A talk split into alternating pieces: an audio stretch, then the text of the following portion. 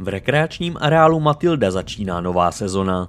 Návštěvníci se mohou těšit na několik významných novinek, které pomohou ke zatraktivnění jezera a jeho okolí. Jak je možno vidět, tak eh, probíhají ty intenzivní práce, které konzumují eh, rozmístění nových plovoucích zařízení, samozřejmě i úpravy vstupů do vody a já myslím, že návštěvníci letos znovu pocítí, že zkvalitňujeme to zázemí na Matildě.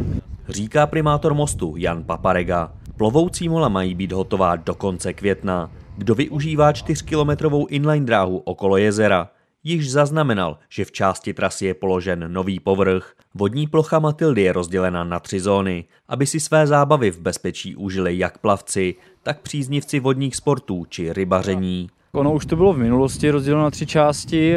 První z nich je určená pro plavce a dejme tomu nějaká šlapadla, pokud tady budou a pedalboardy. Ta prostřední je čistě pro motorové sporty, tak jak tomu bylo v minulém roce.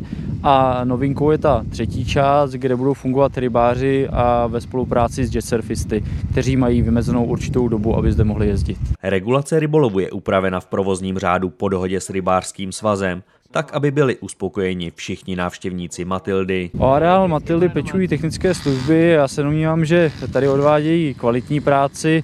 Za ty poslední roky tady skutečně došlo k velkým změnám a já jsem moc rád, protože Matilda má obrovský potenciál a ta návštěvnost, která tady bude v létě, tak určitě to jenom potvrdí. Uzavírá mostecký primátor Jan Paparega.